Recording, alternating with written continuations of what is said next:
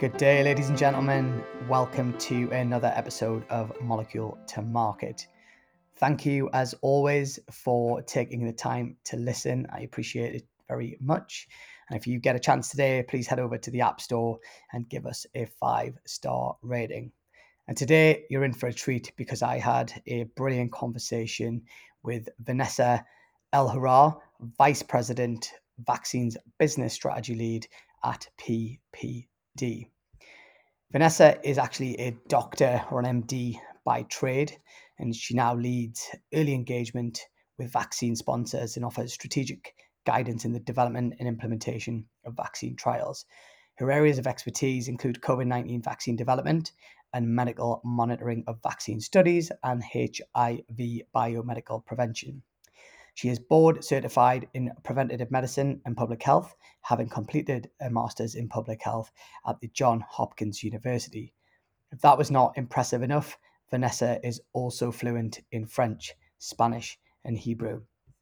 I've really, really enjoyed my conversation with Vanessa today.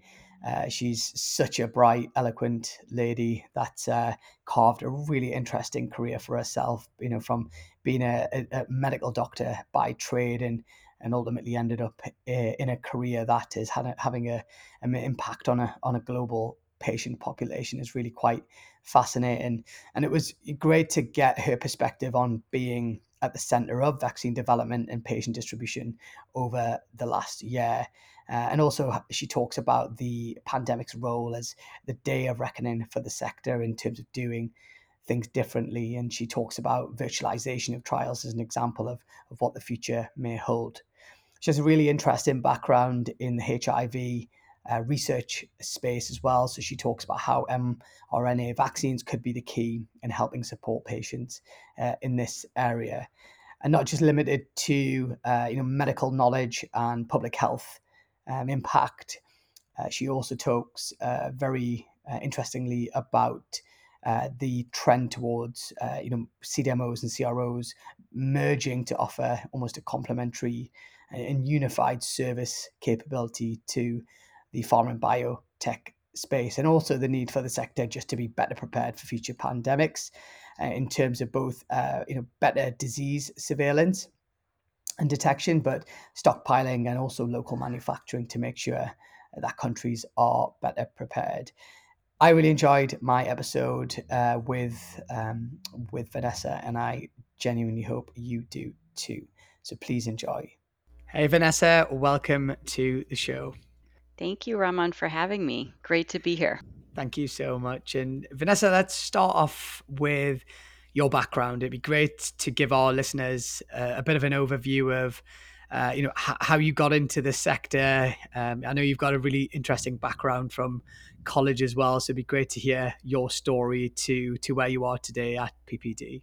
I originally did my undergrad degree in physiology and um, had many different interests at that time, but decided ultimately to pursue medicine um, at Indiana University and decided from a lot of traveling done during medical school in my younger years that I really wanted to focus more on public health than actual delivery of clinical care to patients. And that led me to do a lot of research and speak with a fellow medical student actually who knew about residencies in preventive medicine and public health those were not very well advertised because they were not 100% clinical residencies. There was a lot of public health rotations. You get your master's in public health as part of that residency.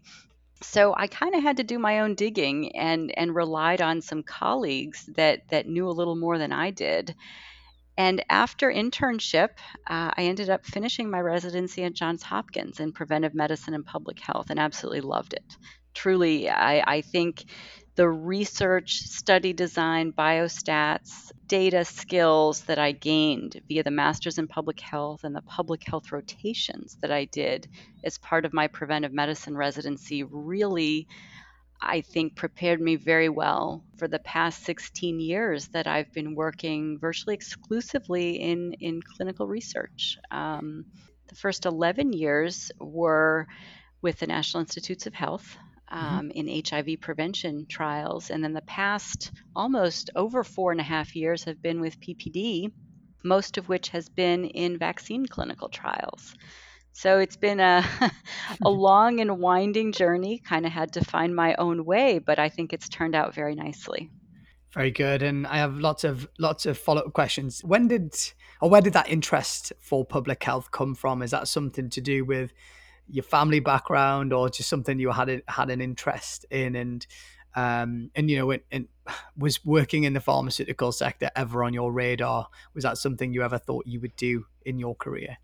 So no. At the beginning you know when i was a medical student even when i was a resident I, it did not occur to me. I thought i wanted to do straight public health perhaps work in underserved parts of the globe myself on the ground and i did do that. Um, I ended up doing a six month rotation with the Pan American Health Organization in Guatemala um, with the um, expanded program on immunizations. And I think, um, you know, my appreciation for public health and the fact that you could impact so many more people through this kind of work than seeing patients one on one, I think solidified my decision that this was the right way to go. And, you know, nothing wrong. Of course, you know, clinical care is absolutely vital and necessary. I just wanted to make sure that the work I did impacted many, many, many more people and happened at an international level and not just here in the US. Do you ever do you ever think about a parallel life, Vanessa, where you ended up becoming a hospital doctor? And I say this from a place of my wife is a doctor and I've seen uh-huh. her do both. So I'm just curious whether or not you, uh, it's not about regret, but more, you know, do you ever wonder what, where that would have taken you? Well, you know, I somewhat know where that would have taken me because I have many colleagues from my medical school days who did just that. And of course, I've kept in touch with them through the years and especially through the pandemic, which has been an extremely stressful time to be a frontline healthcare provider. And I can say, you know, given the experience of colleagues and my own gratification with with what I've been able to work on in my career in public health that I don't have a single regret, frankly. I, I'm happy with the way things have turned out and the the career I chose to pursue. Good, good for you. And uh, I wanted you obviously mentioned, uh, I suppose, vaccines and uh, mm-hmm. you know you might you know you're board certified in preventative medicine and public health and you know from my research you're a, an expert in infectious disease and vaccine development. And how would you describe the last year in the life of someone with your skill set Oh my goodness. Well, this is, uh, it's kind of been the worst thing that could possibly happen and, and the best thing all at the same time. Because obviously, the worst thing is the suffering you see around the world, the public health emergency, the death and, and health impacts all around are awful. Career wise, in terms of vaccine development, it's been a true revolution. And to, to be part of that and to have been part of that, I think has been the culmination of my career thus far, truly in public health. I mean, to see the advent of mRNA vaccines come to fruition and have such a huge impact on a, a global public health emergency has been amazing, truly amazing. Um, I, I, don't know that I could have made a stronger public health impact in, at any other time in history and working in any other field, truly. So it's been a privilege. Mm-hmm. I love that. It's a, it's a really good uh, analysis of the pain and suffering of the last year or so, but also, uh, you know, you know, certainly having people like you in the world has probably enabled us to, you know, get a, get vaccines to the market quicker than than ever. And and did you, you know, based on your experience in public health and, uh, you know, and, and dealing with infectious diseases, did you ever envisage that we would be able to deal with a pandemic from a from a pharmaceutical drug development perspective and get a vaccine to market so quickly? Is that something that you would have envisaged possible or something that's taken you by surprise? I think the speed at which vaccines have been developed um, is is unprecedented and no i would never have imagined that this would be possible and this is almost a dream come true not only in terms of the short timelines for vaccine development but the the level of efficacy and safety we're seeing in in the vaccines approved for EUA in this country are astronomical. I mean, it's beyond my wildest dreams, frankly. it's, it's it's really really really encouraging. Very good. And um, I just wanted to rewind back to you mentioned a, a, a big chunk of your career was spent at the uh, National Institutes of, of Health and mm-hmm. being involved in, I believe, HIV uh, research and, and helping combat uh, AIDS. And that that particular subject is not an area I have huge expertise in, but I know it's come on the agenda in the last 12 months because of the shift in focus. Um, towards obviously COVID and, and dealing with COVID. So I suppose for you know people even like myself that don't know much about research in that field and you know curious to get your thoughts on where that is today and whether or not these uh, i suppose new modern forms of drugs that are coming to market could be could unlock something that might be able to to help in those areas in in the future Oh, sure, Raman. So I think we're already seeing the push towards um, an mRNA vaccine for HIV. It's an approach we haven't tried before. It's a it's a vaccine construct that has just recently been been um, gosh, I can't find the word. It's a vaccine construct that's just recently been validated. Um, so we are, Moderna, for example, is looking into an HIV vaccine using their mRNA platform in concert with the NIH. So I think that um, the pandemic has brought some surprising um, gifts or advances that can be used in other areas, HIV being one of them overall in the field of HIV treatment and prevention, I think what we're seeing is um, development of longer acting treatments um, and prevention modalities um, used as pre exposure prophylaxis um, that don't require a daily pill. And that could, in the case of treatment, result in long term viral suppression um, that would in in turn also minimize transmission risk from that person to to HIV negative folks. So, you know, I think HAART or antiretroviral therapy revolutionized HIV treatment. It also those same agents also ended up revolutionizing HIV prevention. The next frontier would be wonderful if we could find a vaccine, and let's see if mRNA is the key here.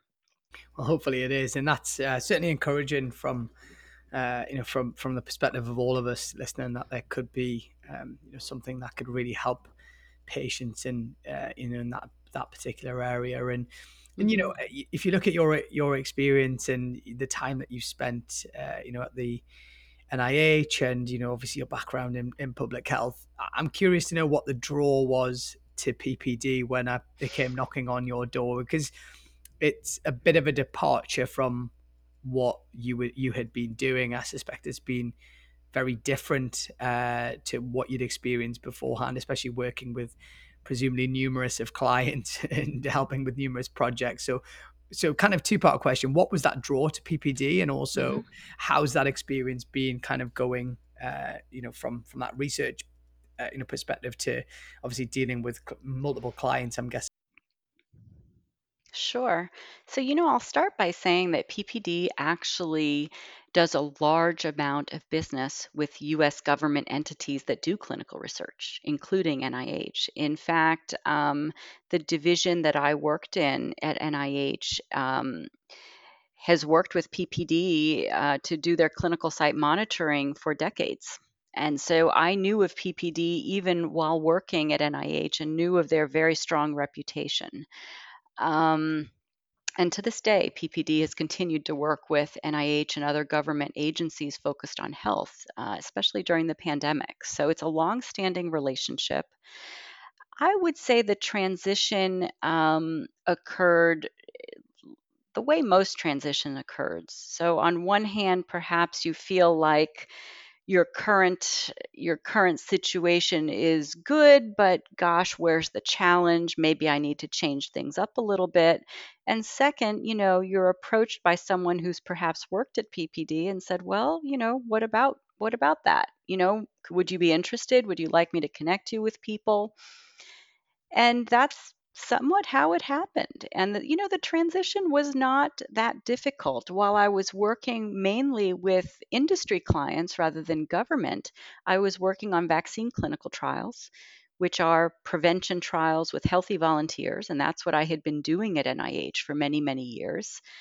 Um, so, you know, the skills that I gained uh, from my many years overseeing HIV prevention trials at NIH were very translatable and applicable to the work that I that I did at PPD. And I think I also grew uh, with my role at PPD, given the pace at which things proceed.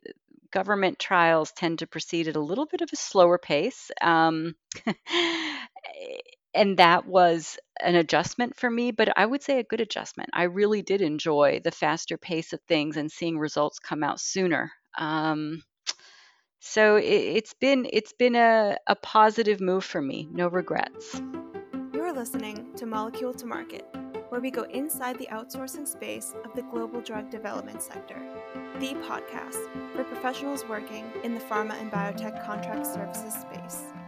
And I wanted to ask about, you know, obviously a specialist in preventative medicine and and one of the themes that have come up in the podcast with interviews we've done uh, in the last six months has been preparedness for future mm-hmm. pandemics. And I'd love your thoughts on how, you know, hindsight's a great thing to have. You know, how yeah. could governments, how could the world at large be better prepared for future pandemics? So, you know, very broad question in terms of, you know, what what could we do, right? You know, let's say we get through COVID and mm-hmm. you know, the best way possible, and we live, I presume, to you know, with COVID in our lives for the rest of our lives, whatever that might look like. But you know, something else could happen on the horizon. We've, you know, we've been given something in our lifetime that none of us really probably expected amongst you know normal everyday people but you know what can we do as an industry uh, to or as you know from a government perspective to be better prepared for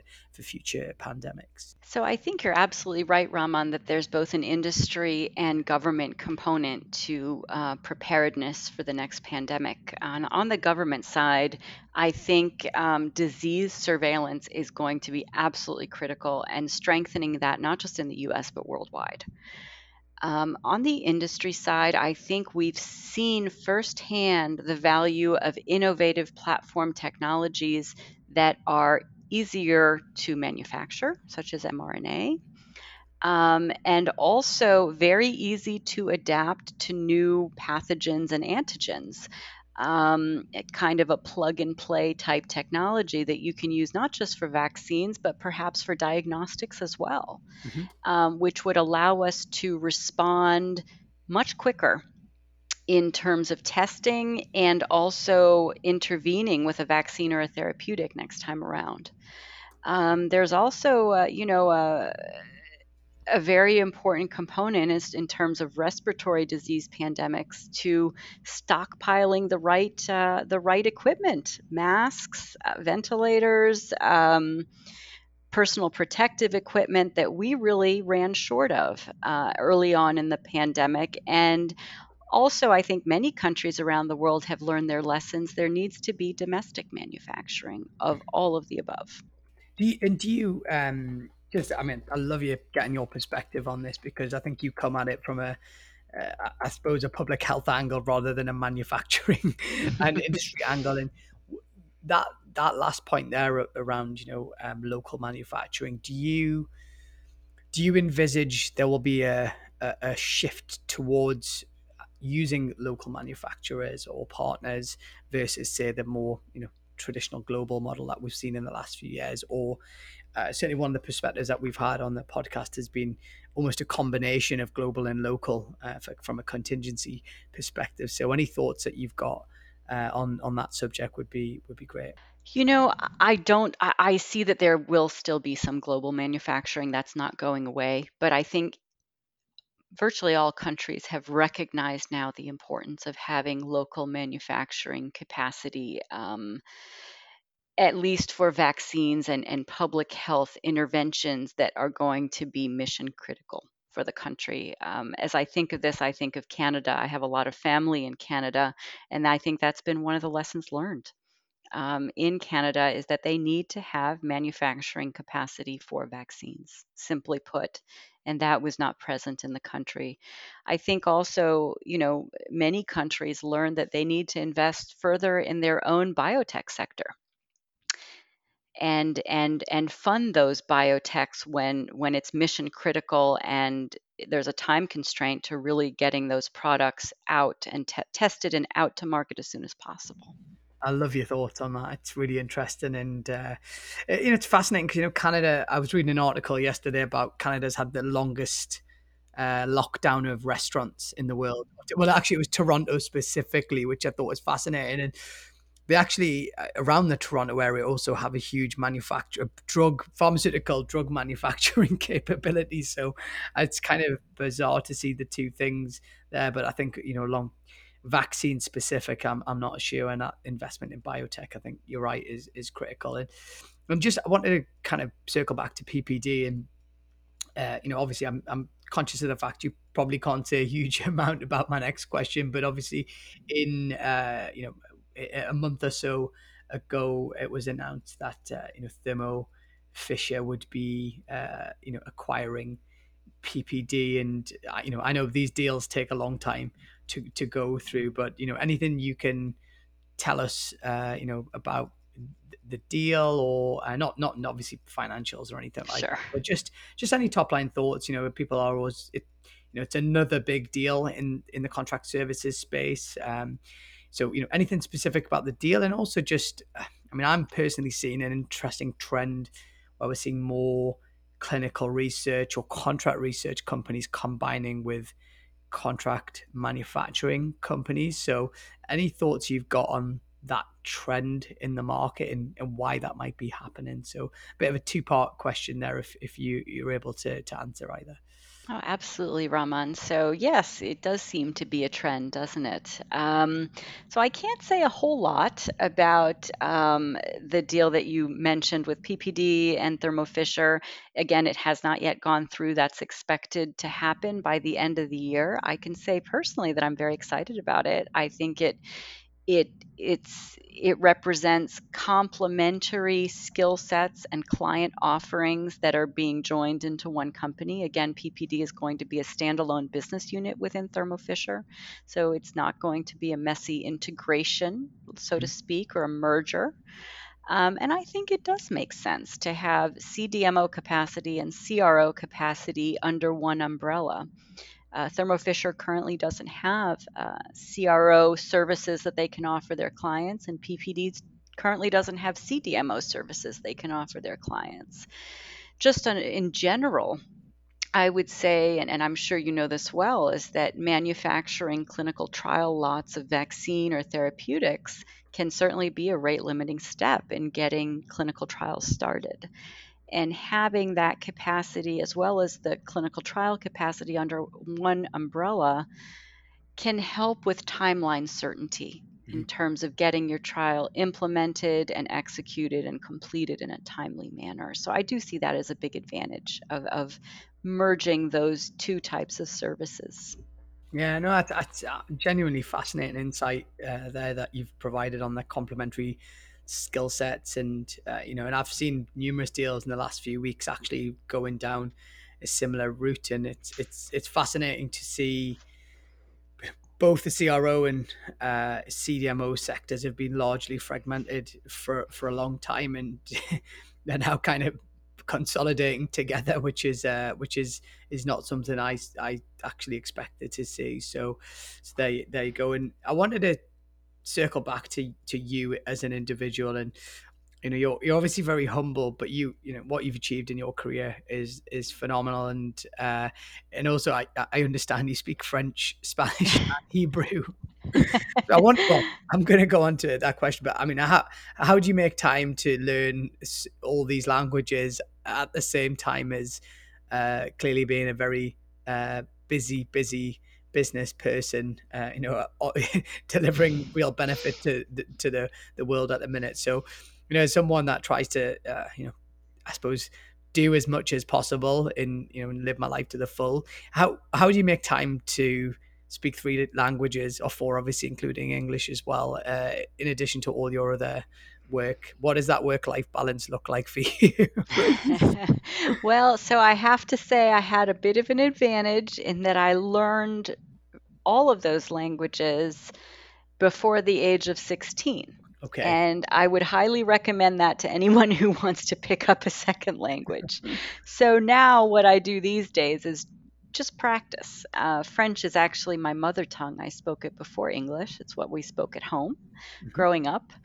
Um, Hebrew I learned as a child and have continued to speak throughout my young adulthood. Less less these days, but throughout my young adulthood. And Spanish, living in Florida, I get a lot of practice with um, and picked up in my late adolescence, I would say, and through a lot of travel. Um, it's funny, the position that I held at PPD before my current position was regional medical officer covering Europe.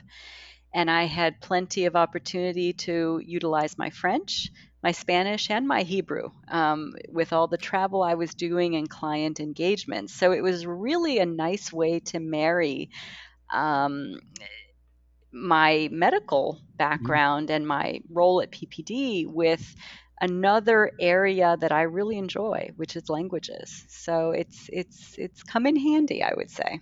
I am very jealous. I don't know how you do it. That you are a scientist, medical professional, and and manage to speak four languages. But I uh, I admire you very much. So and so on on that then. So you know you look at your career, Vanessa, and what you've achieved, and you know you've obviously you know incredibly talented and driven, etc. And what what do you have to work at yourself? You know, where are your weak spots? But you know, what what we try to do is is paint a picture of leaders like yourself in the industry not necessarily being completely perfect but always being kind of work in progress so um, i'm interested to know what that looks like for you and what areas you have to continually work on and, and improve you know, I think a mixture of what I do at PPD is leadership, but also teamwork.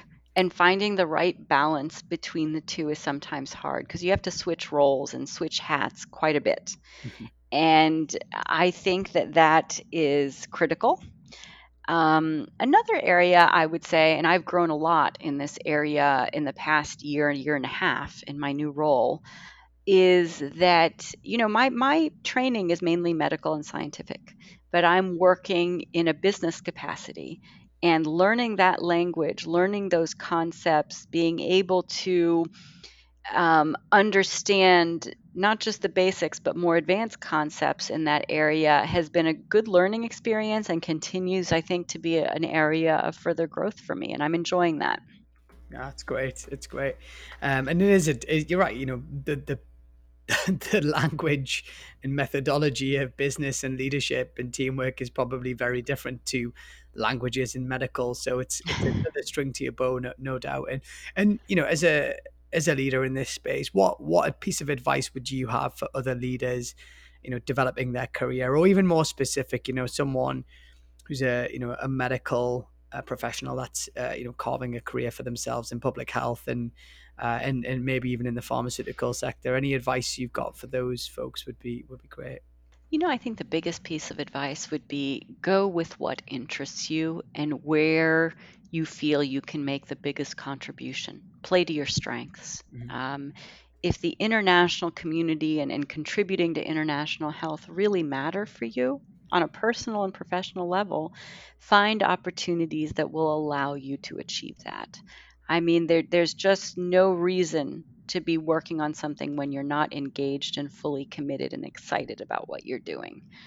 Um, and it can be in multiple capacities. You know, I, I, from a medical standpoint, I never really saw myself working in a business capacity, but I found that my reach can be a little bit wider this way, in mm. fact. So be open to new approaches, new angles, new skills that you can learn along the way. But I think stay true to what matters to you and what you're good at. I think that that summarizes it in a nutshell. No, no, I think that's terrific uh, advice, and I think I, I love what I love your thoughts on you know making a biggest impact and reach. I think it's a really uh, refreshing way of looking at things, and you know, you know, not to undermine the amazing work frontline workers do, but you said at the start, you know, rather than that one to one patient aspect, which is obviously critical in clinical care, but that you wanted to do something that would uh, you know, in this instance, is going to impact millions, if not billions, of people, which is a phenomenal uh, place to be. And, and and if you could go back and give your 25 year old self some advice, Vanessa, what what would you say to her? Oh goodness, I would probably say persevere. You know, don't give up. Follow your instincts. Goodness, when I was 25, what was I doing? Let's see. I think I was in the middle of medical school hmm. and probably really tired, working really hard. I think I was on clinical rotations where I had to wake up at four in the morning and, you know, do some call and just probably very exhausted. And I would just say, you know what, one day it's going to all be worth it. And you're going to be really happy with where your career takes you. So persevere mm-hmm. and listen to yourself. Um, the vast majority, 99% of the people that you're graduating medical school with will go on to clinical careers, and that's wonderful. We need people like that, but that doesn't mean that's what you need to do. You need to follow your instincts, follow your interests, and everything's going to turn out fine. Yeah. Yeah. And I, I think you are a great example for kind of carving your own path and creating your own route based on the experience and the career that that you, you've had today. And how how would your best friend describe you in in three words? three words, really. Okay, so let's see. Probably they would describe me as stubborn, which I've had to be over the years. Kind of a unique thinker, mm-hmm.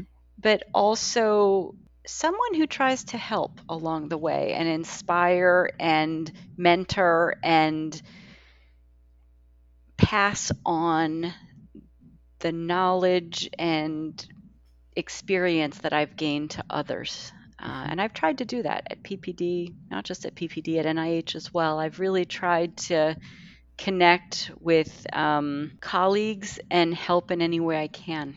Love it. And I had to ask, I have to ask about the stubbornness and whether or not that's caused you challenges in your career because it's a, it's an interesting word to use and you know can, stubbornness can be a huge advantage but it can also be uh, get you into hot water i suspect so any uh, yeah but you know if, if someone's listening and being like oh, well, you know i'm i'm stubborn i have the same problem what does what does that look like in your life and how do you recognize it in yourself where you're like okay i'm being stubborn and i probably need to reflect and let go or something like that. What what does that look like for you? Yeah so i would start with saying that there are times when it's good to be stubborn truly. And I, have run into that um, when I've been a medical monitor and really had a strong opinion about what was safe and what wasn't safe in a clinical trial. And that was worth being stubborn about, despite the consequences, despite whatever hot water that involved. Um, you know, in other areas, I think I've learned to bend over the years and and you know compromise and find a middle ground. Patient safety has never been one of those areas, and that's that's an area I think I'm proud to be stubborn about. Yeah, I, I really love that. Actually, it's a great example, and I remember years ago hearing the story of a, a guy I used to work for, and he was a he was a QP in a in a uh, at a pharmaceutical manufacturing company, and uh, the he it was I think it was a, a late phase uh, drug development program, and he he refused to sign off mm-hmm. on on the on the manufacturing, or there was a problem or something like that, and he told the story of a guy um, swinging a chair at his head in a boardroom because he wouldn't sign it off, and you know, it, it almost similar, almost similar to what you said there, Vanessa. Like he wouldn't put a patient's life at risk when he knew it was the, it wasn't in the interest of the patient. It was not the right decision. But you know, obviously, the commercial realities of you know a phase three failure or whatever it was are huge.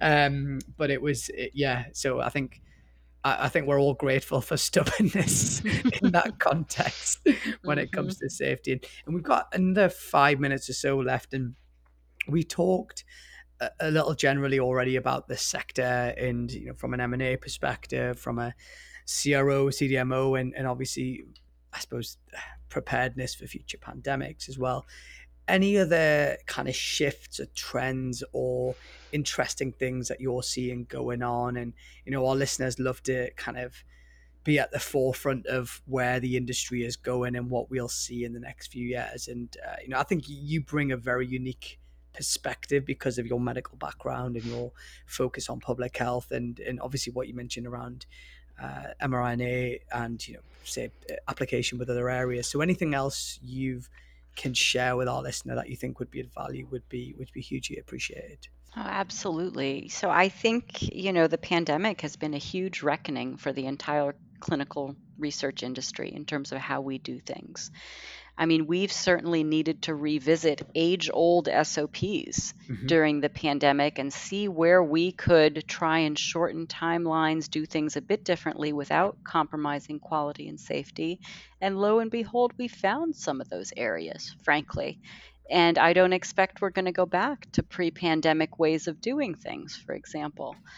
Um, you know, of course, for vaccine development, the, the speed at which things went was thanks to regulatory approval to go at that speed. And, and of course, that may change, you know, when we're not in emergency situations. But I think that um, virtualizations of certain visits or in fact entire trials conducted remotely has has seen its day frankly. And we're going to see a lot more of that. And it's going to make clinical trial participation a lot more convenient for subjects um, in all areas of the country, but especially in rural areas, and especially for indications where it's tough to find participants, frankly. Mm-hmm. And it's going to give you a wider reach to find them in areas where there may not be a physical site. So I think um, virtualization of clinical trials and even certain visits in otherwise brick and mortar clinical trials is going to be a huge revolution that's just started, frankly. Mm-hmm. Oh, I, that's a that's a great uh, insight for our uh, for our listeners as well. And I think what you said around the reckoning for the sector and kind of going back to or not going back to things pre-pandemic is is certainly something that we've heard mm-hmm. uh, again and again. And I think you, you, you reinforcing that from a CRO perspective is is really interesting. And um, my my final question is, you know, one around along the similar themes are around, you know, the kind of acceleration of the vaccine and and the role of the regulators you mentioned there. And you know, do you think when we're in a non-emergency situation that you expect to see faster drug development in the future um, or you know when, when life goes back to normal and we're not in a global pandemic situation do you think we might slip back into the i suppose the uh, the, the longer lead times and uh, you know the the 10 year life cycle or whatever the common the common uh, cycle is? Because i think you know if i look at it very much from a, a you know a man on the street perspective that seen that has seen how quick a drug has been developed you know that is you know going to benefit the entire globe. Why on earth can that not happen for everything? I know it's a very know it's a very complex thing to say but uh, you know th- th- that's that's the reality where people are like well why haven't we got uh, you know treatments for x y and z and why does it take so long? So any thoughts on you know whether or not you think this will this huge reckoning that you mentioned will be something that will impact timelines for the future and whether the expectation of drug development uh, companies and big pharma companies are you know we want our CROs and CDMOs to work even quicker. Mm-hmm. The, the, the bar has been raised. it has. Yeah. It's certainly been raised. And I think we are seeing from customers that, okay, you've done this for our COVID vaccine trial. We want you to do this for all our programs. We don't want to go back to the timelines that we were utilizing before. Um, so, in a, on a certain extent, on the execution side, there are things that can be expedited. Um, the design of trials can be expedited in that we're seeing a lot more adaptive design trials. So, phase one, two trials, phase two, three trials. You don't really stop um, for a long period between phases. You do a safety review, um, look at your endpoints, and then move on to the next phase of a trial. I, I think that that is going to be a long term um, change in the way clinical trials are done. You know, that said, we were in a pandemic situation, meaning there were a lot of cases of COVID happening that allowed these vaccine trials to accrue endpoints, meaning cases of COVID, very quickly.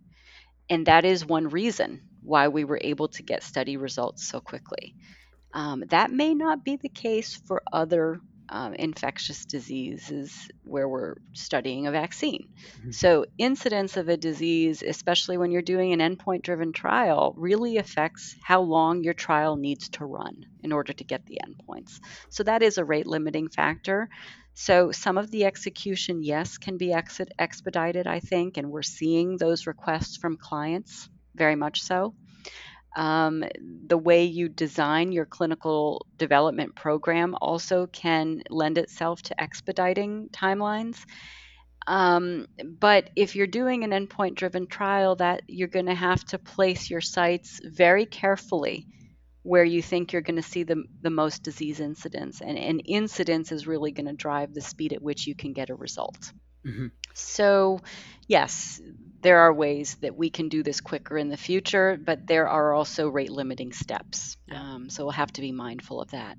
Well, I think that's a it's a really brilliant place place to end the interview, and I, you know, it's the, the, the raising of the bar is just going to make your life more difficult in the yes. next few years. But uh, you know, Vanessa, I was I was actually you know I'm I'm so glad you accepted my invitation, and uh, I was really looking forward to to speaking with you today, and you've certainly not disappointed. I think you've uh, the impact that you've had, uh, you know, during the last year, and the the nature of the work that you do has been has been great, and I'm for one a, very grateful. And thank you for making the time in your busy schedule to be a, a guest on on Molecule to Market. It's been my pleasure, Raman. Thank you so much for your time and for having me. Thank you. Hi again, thanks so much for tuning in to Molecule to Market. We hope you enjoyed today's episode. You can find more shows on Spotify, Apple Podcast, or wherever you like to listen. Get in touch with us on our website, moleculetomarketpod.com, and follow us on LinkedIn or Twitter, and we will see you again next week. You are listening to Molecule to Market, where we go inside the outsourcing space of the global drug development sector the podcast for professionals working in the pharma and biotech contract services space. Molecule to Market is sponsored and funded by Fourmarketing, an international content, digital, and design agency that helps companies get noticed, raise profile, and generate leads in life sciences.